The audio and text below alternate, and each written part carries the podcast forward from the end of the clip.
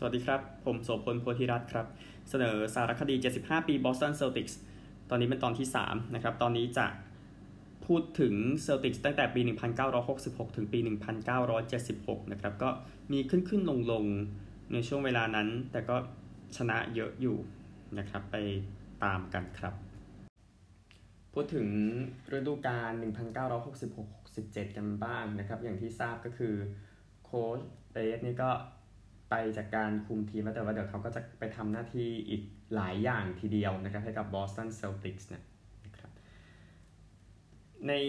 ปีนั้นแน่นอนบิลรัสเซลและทีมงานนะครับเจอเรื่องที่ค่อนข้างลำบากทีเดียว เพราะว่า Wilt Chamberlain Hal Greer Chet Walker Billy Cunningham นำ Philadelphia 76ers ตอนนั้นชนะ 45 แพ้ 4 นะครับ ก่อนที่จะจบด้วยการชนะ 68 แพ้ 13 นะครับบอสตันในตอนนั้นนำ Bailey Howell กับ Wayne Embry มาสู้นั่นแหละนะครับเซลติกชนะ 60 แพ้ 21 ก็จริงนะครับ แต่ว่าแน่นอนว่ามันสู้ในส่วนของ Sixers ไม่ทำให้เซลติกได้ที่ 2 Division นะครับ ต้องลงไปเล่นในรอบรอง Division อีกครั้งหนึ่งนะครับก็ผ่านนิวยอร์กนิกส์ไปได้ 3 เกมต่อหนึ่งนิกส์ก็หายจากเพลย์ออฟเป็นนานเหมือนกันนะครับ แต่ว่ารอบชิงนะครับ ก็แพ้กับ Philadelphia 76ers ไป 1 เกมต่อ4นะครับทำให้สิ้นสุดการป้องกันแชมป์8ปีติดไว้เท่านี้นะครับ3เกมที่ไปเยือนแพ้หมดนะครับก็เลยทำให้เซอร์ติกนั้นแพ้ไปในที่สุด มีบิลรัสเซลกับแซมโจนส์นะครับที่ติดทีมยอดเยี่ยมในปีนั้น ไปกันที่ปีต่อมานะครับ 1967 68 นะครับ คือชุด สักตั้งแต่ปี 67 68 อะไรแถวนั้นอะนะครับ เป็น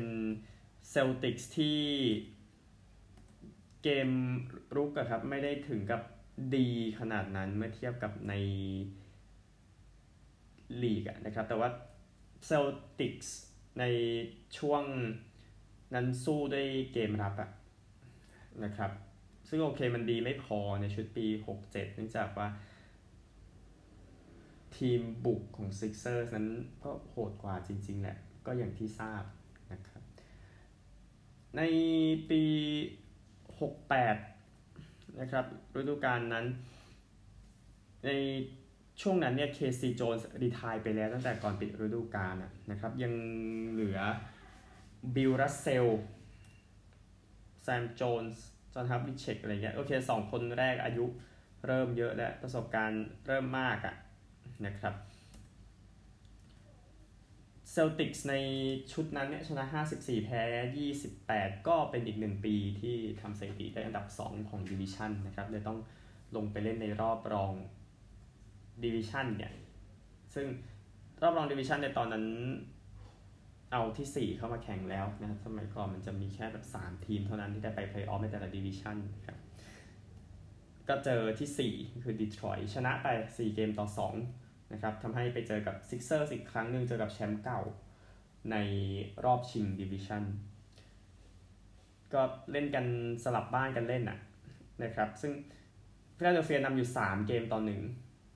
นะครับ ก่อนที่ฟอร์มซิกเซอร์จะรูดลงไปเลย หายไปเลยอะนะครับ ใน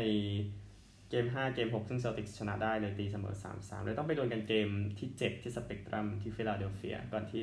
เซลติกจะ เบียดไปได้ 100 ต่อ 96อะนะครับวันที่ 19 เมษายนทำให้หยุดเส้นทางการป้องกันแชมป์ของซิกเซอร์แล้วกลับไปที่รอบชิงอีกครั้งหนึ่ง รอบชิงก็เหมือนเดิมเจอกับลอสแอนเจลิสเลเกอร์สนะครับ ชนะ 4 เกมต่อ 2 จึงเป็นแชมป์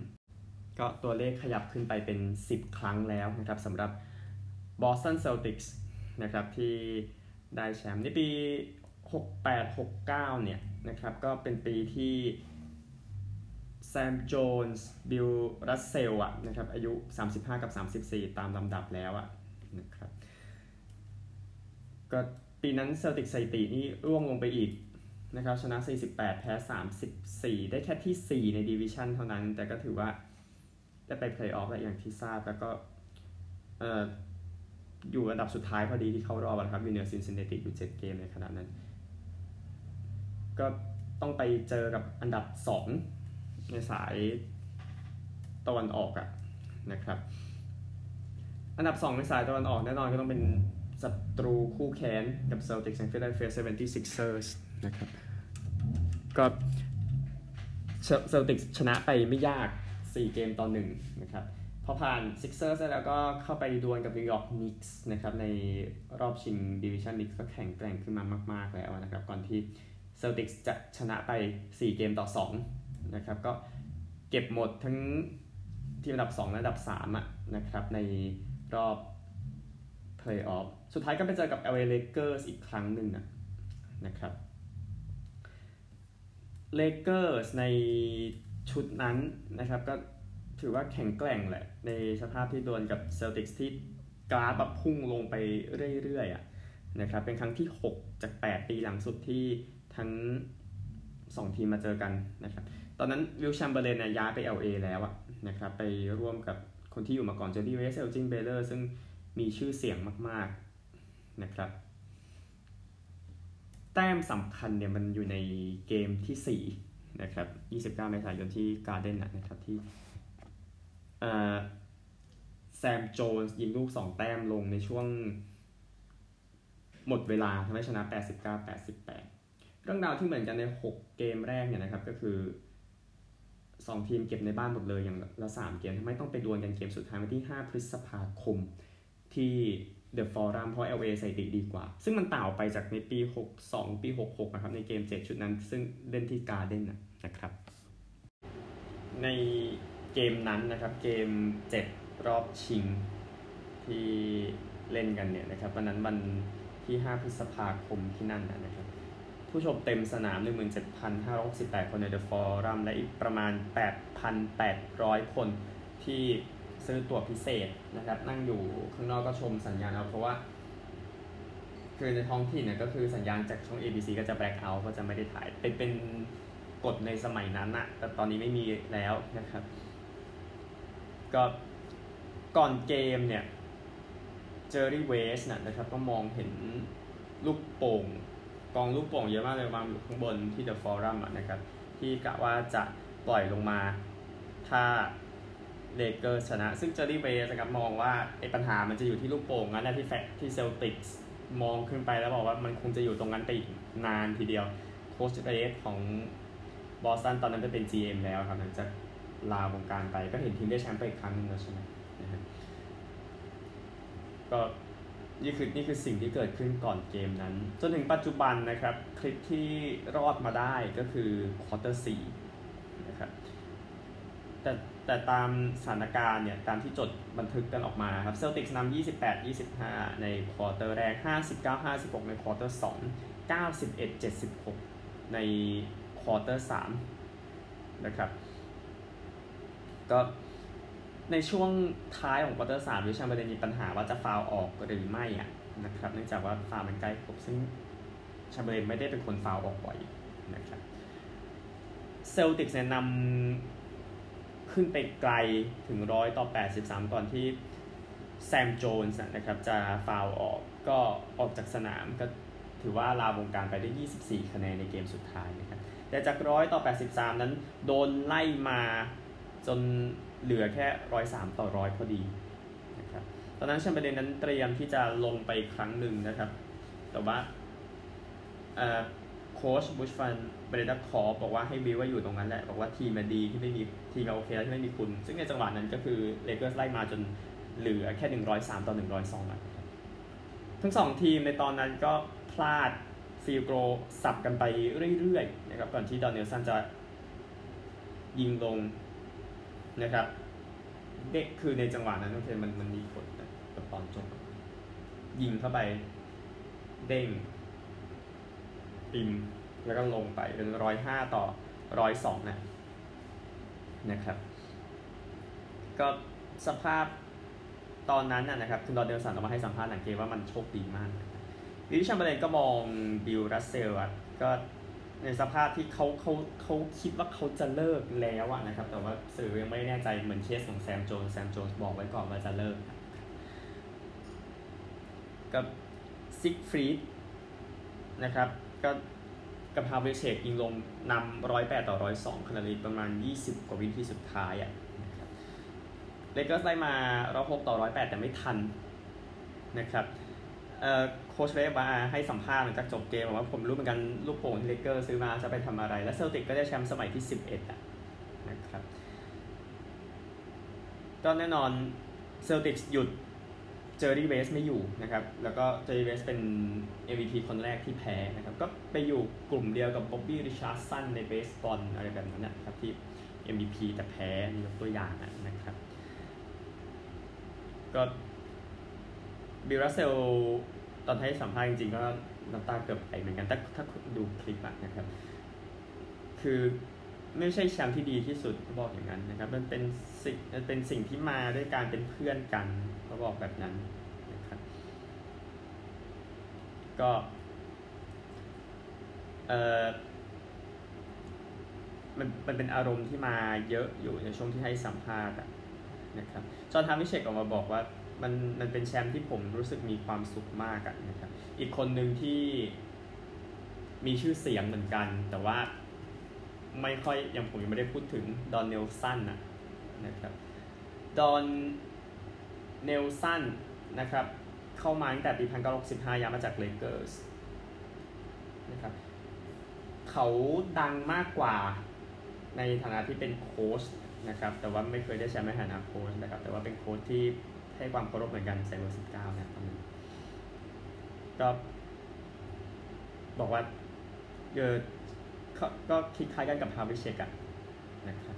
แล้วก็ฉลองกันเรียบร้อย ซึ่งอย่างที่ทราบก็คือรัสเซลก็ลาวงการนะครับ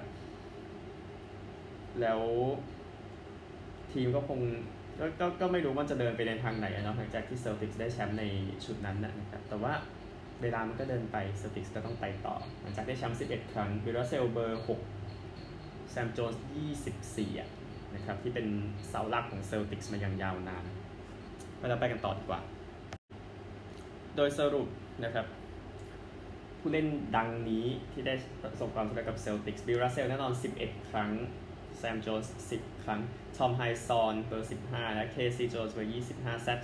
แซนเดอร์สเบอร์ 16 นะครับ แล้วก็จอห์นฮาร์วิเชกแต่ฮาร์วิเชกเดี๋ยวจะอยู่ต่อซึ่งสุดท้ายเขาจะได้ 8 ครั้งนะครับลอสซี่จิมลอสคัตอฟนะครับใส่เบอร์ 18 แต่ว่าเบอร์เสื้อไม่ได้ดีทายเป็นตัวเขาอะนะครับ เดี๋ยวติดตามต่อไปแฟรงค์แรมซี่ได้ 7 ครั้งนะฮะบ๊อบคูซี่ตำนานยุค 50 และ 60คนนี้ได้ 6 นะครับ ที่ได้ 5 ครั้งในยุคนั้นแลรี่ซิกฟรีดนะครับ แล้วก็ดอนเนลสันตอนนั้นได้ไป 3 แล้ว เดี๋ยวจะได้เพิ่มอีกนะครับ ประมาณนี้ในส่วนของเซลติกส์ชุดนั้นนะนะครับ แล้วก็เบอร์ที่ที่บอกเบอร์ก็จะ retire กันไป ซึ่งรวมถึงดอนเนลสันด้วยนะครับแซทช์แซนเดอร์ทอมไฮซอนบ๊อบคูซี่บิลรัสเซลเนี่ยย้ำๆอีกสักรอบหนึ่ง ในปี 6970นะนะครับ ปีนั้นคนที่พุ่งขึ้นมาคนแรกเลยเนี่ย จากยุคหลังนั้นคือโจโจไวท์นะครับ โจโจไวท์เนี่ย แต่เขาเป็น point guardนะครับก็โอเคตอนแรกไม่ได้กะว่าจะมาแทนบิลรัสเซลหรอกในยุคที่เซลติกยอมรับตัวเองนะพูดง่ายๆ โค้ชก็คือทอมไฮซอนก็คนเดิมๆ ก็ใช้คนในองค์กรเนี่ยแหละ ไม่ได้บอกว่าเป็นผลดีสมหมดนะ แต่ว่าติดตามต่อไปแล้วกัน แต่ที่แน่เซลติกส์ในปีนั้นก็หยุดเส้นทางเพลย์ออฟติดกันไว้ที่ 19 ฤดูกาลนะครับ ชนะ 34 แพ้ 48 ก็ตามโซนเพลย์ออฟอยู่8เกมก็จบไปปีนั้น สิ่งที่ขาดไปของเซลติกส์อย่างที่บอกคือตำแหน่ง center นะนะครับ ก็ตำแหน่ง center เนี่ย คนหนึ่งที่เข้ามาแทนก็คือ draft อันดับ 4 เนี่ย ปี 70 นี่คือเดฟโคเวนส์นะครับเดฟโคเวนส์ซึ่งขึ้นมาเป็นเสาหลักของเซลติกส์ตลอดยุคที่เขายังอยู่อะ พูดง่ายๆนะครับเซลติกส์จริงๆ เปลี่ยนโลโก้มาตั้งแต่ปี 1968 แล้วแต่โลโก้นี้มันก็ไม่ได้คู่กับ ความสำเร็จของเซลติกส์เหมือนยุค 60 นี่เป็นโลโก้เจ้าตัวเล็กอะ leprechaun ดีใจอะโลโก้นั้นที่ประสบความสำเร็จมากๆกับเซลติกส์เออแต่โลโก้มันไม่ได้สวยที่สุดนะอันนี้ก็ต้องเข้าใจ ในปี 70 71เนี่ยเซลติกพัฒนากลับมาเป็นทีมที่แบบยิง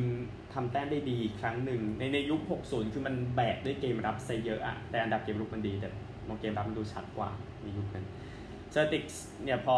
ย้ายไปอยู่ใน Atlantic Division นะครับก็ชนะ 44 แพ้ 38 ก็พลาดไปในโซนเพลย์ออฟพลาดให้กับซิกเซอร์สไป 3 เกมนะครับก็เลยต้องอยู่บ้านไปอีกปีหนึ่งนะครับ แต่ว่า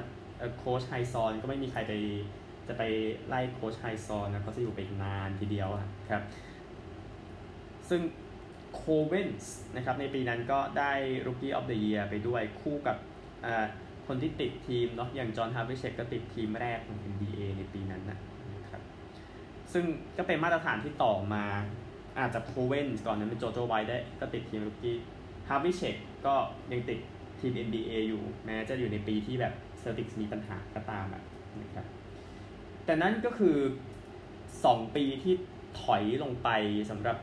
Boston Celtics นะครับก่อนที่ในปี 71-72นะครับก็ถือว่า กลับมาอีกครั้งหนึ่งสำหรับ Boston Celtics ในตอนนั้นสถิติพุ่งมาเป็นชนะ 56 แพ้ 26 แล้วทำไมได้ไปเพลย์ออฟมันจะหายไป 2 ปี ก็กลับมาในทางที่ดีขึ้นนะครับ กลับไปเพลย์ออฟในเออคำว่า conference เริ่มใช้คำว่าสายอะนะครับ เริ่มใช้แต่ปี 6970 ไม่มีคำว่าดิวิชันแล้วนะฮะในรอบรองของสายเนี่ย นะครับก็เจอกับ Atlanta Hawks นะครับก็เอาชนะไป 4 เกมต่อ 2 เจอ Hawks ครั้งแรกตั้งแต่นู่นเลยครับ Hawks ยังอยู่เซนต์หลุยส์ในปี1961 แต่ว่ารอบชิงสายก็เสร็จนิวยอร์กนิกส์นะครับ1เกมต่อ4ตอนนั้นนิกส์หยุดไม่อยู่จริงๆนะครับแต่มันเป็นการแสดงว่าเซลติกมันเหมือนขาดอยู่อะในสภาพที่โอเคตัวเองทำได้ดีกว่าการปกติโดยแพ้นิวยอร์กนิกส์ซึ่งภาพนั้นไม่ได้ฉายครั้งเดียวด้วยนะครับกับ เซลติกในตอนนั้นอันหนึ่งจอห์นฮาร์วิเชกก็ติดทีมแรกของ NBA อยู่ในช่วงเวลานั้นนะครับ ปีต่อมาปี 7273 นะครับ มันเป็นปีที่เพิ่มพอลไซรัสเข้ามาในตอนนั้นนะครับออกมาจากฟินิกซ์ซันส์ฮาร์วิเชกก็ยังเป็นศูนย์รวมอยู่แต่โคเวนจะถือว่าพร้อมแล้วอะนะครับ ที่ขึ้นมาเซลติกส์ในเกมเซนเตอร์ของเขานะครับในฤดูกาลปกติที่ดีที่สุด ของเซลติกเลยทีเดียวนะครับเซลติกชนะ 68 แพ้ 14 เท่านั้นจุด829 นะครับ เป็นหนึ่งในปีที่ดีที่สุดของเซลติกแต่ไม่ได้แชมป์นะครับในปีนั้น เนื่องจากว่าเป็นอย่างนี้ฮะในรอบรอง conference นะครับ เจอแอตแลนต้าฮอคส์อีกปีหนึ่งชนะ 4 เกมต่อ 2 นะครับ ก็ยังตามเทรนด์ว่ายังชนะฮอคต่อไปอะนะครับ ซึ่งมันจะเป็นไปอีกนานทีเดียว แล้วก็รอบชิงสายครับ ก็แพ้นิวยอร์กนิกส์อีกครั้งคราวนี้เกม 7 ที่การเด้น78 ต่อ 94ทำให้นิกส์เข้าชิงปีที่ 2 ติดต่อกันนะครับ แน่นอนมันเป็นภาพที่ฉาย 2 ตอนติดเลยว่าเซลติกส์คือทีมที่ดีกว่าในฤดูกาลปกติ แต่ดันทำไม่ได้ในเพลย์ออฟด้วยน้ำมือของนิวยอร์กนิกส์อีกครั้งนึงนะครับเดฟโคเวนส์กับปี MVP นะครับฮาร์วิเชกก็ยังติดทีม ยอดเยี่ยมอยู่อย่างทีมสองก็เราไม่เห็นเนาะแต่ว่าก็จะมีคนที่เข้ามาดอนเชนี่เนี่ยคนคนหนึ่งที่มีมาร่วมในพวกทีมป้องกันอยู่บ้างนะครับ ทีมป้องกันของลีก อันนี้ก็น่าพูดถึงนะว่าถือว่าทำได้ดีเนาะอันนี้คือปี 1973 ซึ่งเซลติกทำได้ดีกว่ากับนิกส์ในฤดูกาลปกติแต่แพ้แล้วนะครับ ในปี 1973-74อะนะครับก็คุมกำลังยังคล้ายๆเดิมทีเดียวนะครับ แล้วก็เซติเซลติกเทลงมาก็จริงอยู่ชนะแค่ 56 แพ้ 26 แต่ก็เป็นที่หนึ่งดิวิชั่นนะครับ ก็ไปเพลย์ออฟต่อ ในรอบรองสายนะครับ ก็จัดการ Buffalo Braves ไป 4 ต่อ 2 วันนี้คือ LA Clippers นะครับ แล้วก็ชนะทีมนี้ในรอบชิงสายนิวยอร์กนิกส์ 4 เกมต่อหนึ่งแล้วก็อย่างที่ทราบก็คือจากนั้นนิกก็หายไปเป็นเกือบ 20 ปีทีเดียวนะครับรอบชิงนะครับคราวนี้เจอกับมิวอกกี้บัคส์นะครับนำโดยคาริมอับดุลจับบาและก็ออสการ์โรเบิร์ตสัน ตอนนั้นโรเบิร์ตสันเล่นซีรีส์สุดท้ายแล้วเลิกเล่นนะครับ ก็ story เนี่ยก็คือ 2 เกมแรกที่มิลวอกกี้ก็แลกกันอย่างนั้นหนึ่ง เล่นที่บอสตันก็แลกกันอย่างนั้นหนึ่ง ไปเยือนมิลวอกกี้เซลติกชนะมา อยากจะกลับมาเก็บให้ได้นะครับ แต่ก็ทำไม่ได้ในเกม 6 ด้วย skyhookของใครอีกอะคาริมาบูนจับบานะครับในช่วงต่อเวลาพิเศษ 2 ครั้งอะนะครับ ก็มันเป็นจังหวะที่จอห์นแมคกรอกลินนะครับ น่าจะได้ยิงในจังหวะนั้น แต่ว่าดูจากการที่ตัวเขาเนี่ยโดน บังโดนอะไรอยู่ก็เลยต้องเซตมาให้คารีมจัดสกายฮูเข้าไปนะครับแล้วทำให้บัคชนะร้อยสองต่อร้อยเอ็ดนะครับก็ต้องกลับไปเล่นเกม 7 ที่มีวอกกี้ซึ่งก็เป็นโอกาสสำคัญที่บัคจะได้แชมป์สมัยที่ 2 หลังจากได้แชมป์มา 3 ปีก่อนหน้านั้นนะครับก็ที่มีวอกกี้อารีนา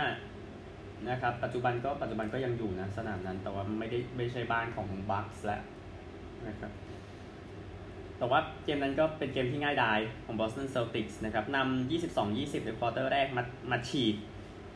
ในช่วงท้ายควอเตอร์2 10 แต้มเลยทำให้นำ53-40 โดนไล่มาก็จริงครับ Celtics นำแค่ 71-66 ใน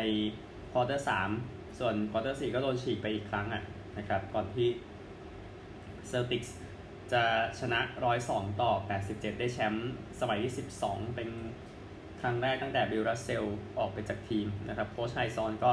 ได้แชมป์ในในฐานะผู้เล่นแล้วก็มาได้แชมป์ในฐานะโค้ชแล้วอะนะครับก็แฟนๆก็ค่อยๆเดินออกไปจากสนามแบบเศร้าๆ โดยที่กว่าบักส์จะกลับมาชิงก็อย่างที่ทราบปีนี้เราได้แชมป์ไปแล้วอะนะครับ ใน locker room ก็มันเป็นการพิสูจน์ตัวเองที่สมบูรณ์สำหรับ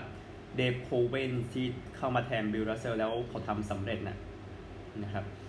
แล้วก็โค้ชเรดก็ก็ฉลองก็เหมือนตลอดแหละคือสูบซิการ์ฉลอง อันนี้ก็เป็นภาพที่ชินแล้วอะนะครับเซลติกก็ได้แชมป์ก็มีเขาเรียกว่านะมีหลักหมุดบ้างแหละหลังจากเกิดอะไรขึ้นกับเซลติกในช่วงก่อนหน้านั้นนะครับ ปีนั้นก็เป็นอีกปีนะครับสำหรับจอห์นฮาฟลิเช็กในการติด ทีมชุดแรกนะครับถือว่าเป็นตำนานคนสำคัญในสมัยนั้นจริงๆนะครับปี 74-75 กันบ้างนะครับหลังจากเซลติกส์ได้แชมป์มาก่อนหน้านี้นะครับเป็นอีกครั้งหนึ่งที่เซลติกแสดงว่าทีมตัวเองเป็นทีมที่ค่อนข้างจะสมดุลดีอย่างสมดุลนะครับสถิติดีกว่าเดิมอีกชนะ 60 แพ้ 22 นะครับ ก็ ไปเพลย์ออฟฐานะที่อันดับหนึ่งของดิวิชั่นอันดับหนึ่งของสายตะวันออก ในรอบรองสายก็ชนะฮิวสตันร็อกเก็ตส์นะครับ4ต่อหนึ่งเกมสมัยนั้นฮิวสตันยังเล่นตะวันออกอยู่นะครับแต่ว่ารอบชิงสายก็จบแค่นี้นะครับ แพ้กับวอชิงตันบัลเลตไป 2 เกมต่อ 4 แพ้ 2 เกมแรกนะครับ ก็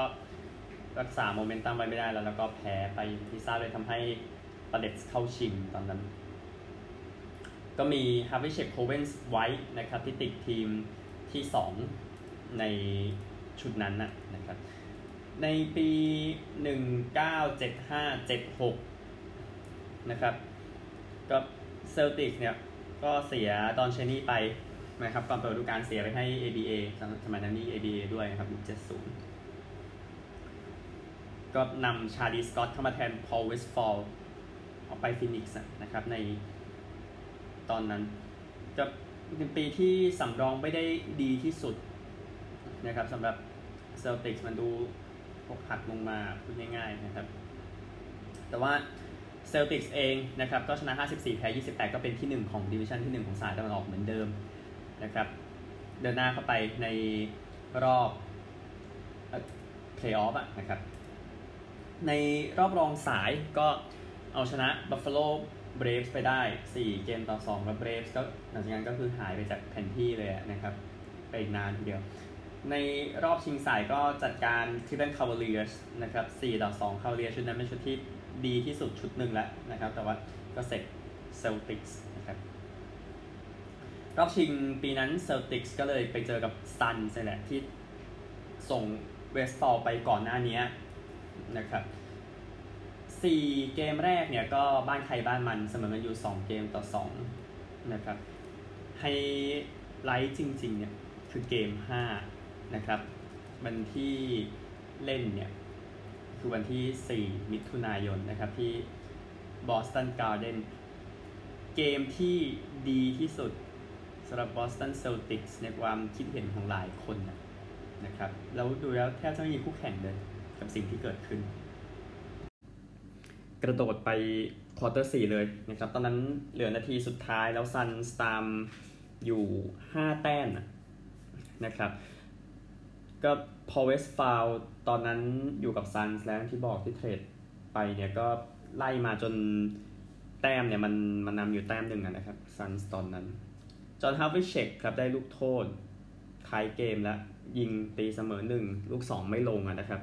แล้วก็ได้จังหวะ รีบาวด้วยแต่สุดท้ายก็ทำแต้มไม่ได้ครับทำให้เสมอกัน95 95 มองในมุมนี้ก็เหมือนเป็นเกมต่อเวลาเกมหนึ่งอะนะครับ ข้ามไปช่วงท้ายต่อเวลาแรกครับเสมอกันอยู่ร้อยเอ็ดต่อร้อยเอ็ดนะครับก็ซันได้ลูกประมาณ 10 กว่าวิสุดท้ายครับแต่สุดท้ายเป็นโอกาสที่ทำแต้มไม่ได้ ก็โดนโดนขโมยไป หยุดเหลือ 3วินะครับเซลติกส์ขอเวลานอกครั้งอีกครั้งหนึ่งเป็นครั้งสุดท้ายในตอนนั้น แล้วก็ส่งลูกเข้ามาที่ฮาฟลิเช็กนะฮาฟลิเช็กสุดท้ายก็ยิงไม่ลงนะครับทำให้จบต่อเวลาที่ 1 เสมอกันอยู่ด้วยสกอร์ที่ว่านะครับ ซึ่งยังดูเป็นต่อเวลาแรกที่ยังไม่มีอะไรเท่าไหร่นะครับ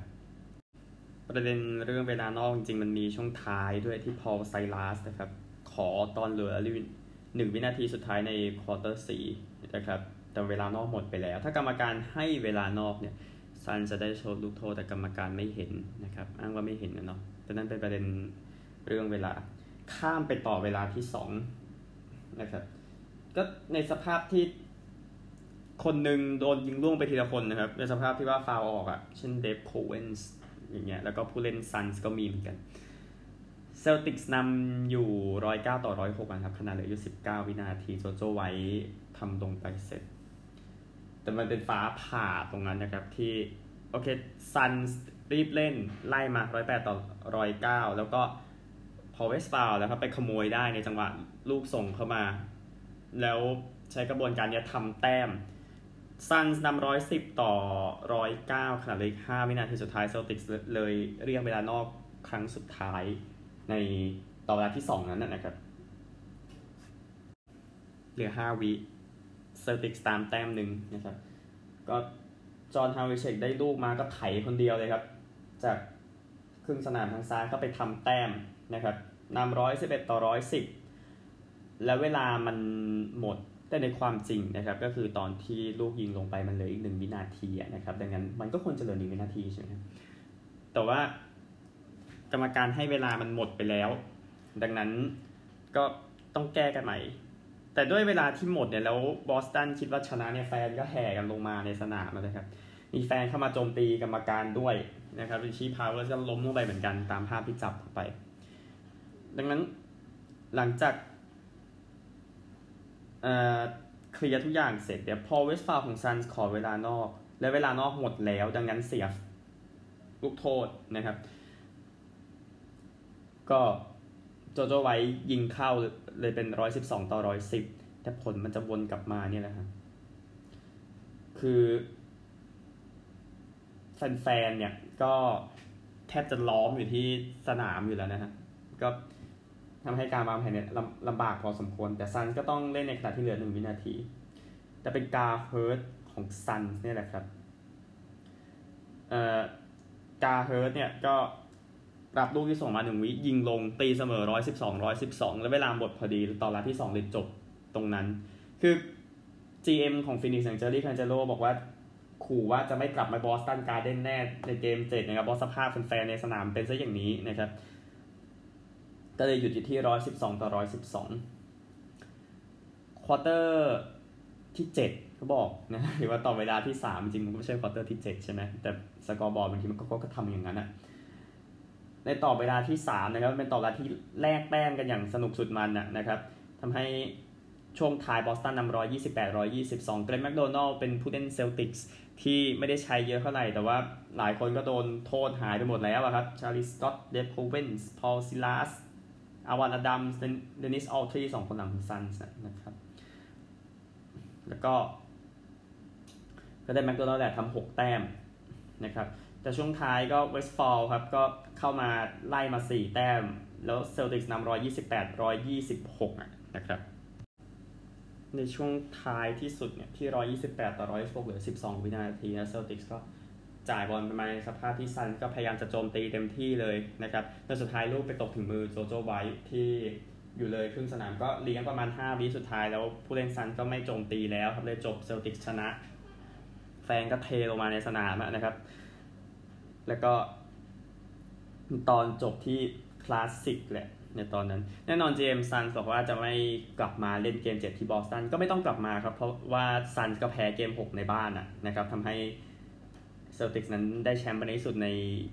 อีก 2 วันต่อมาเซลติกบุกไปชนะ 87 ต่อ 80 ดังนั้นเซลติกเลยได้แชมป์สมัยที่ 13 นะครับ ก็เป็นครั้งที่ 2 แล้วของโค้ชไฮน์ซอห์นนะครับ แต่เกม 5 เนี่ยมันเป็นเกมที่พลิกไปพลิกมาหลากอารมณ์มากโชคดีว่ามีคลิปเต็มเกมเหลืออยู่ ไม่ได้ถึงกับชัดมาก แต่ว่าเป็นโอกาสที่ที่จะกลับไปดูเกมนั้นอีกครั้งนะครับ นี่คือเนื้อหาของตอนนี้ก็เล่าต่อตั้งแต่ปีที่เซอร์ติกไม่ได้แชมป์เนาะปี1966 67จนไปถึงปี1975 76นะครับ ซึ่ง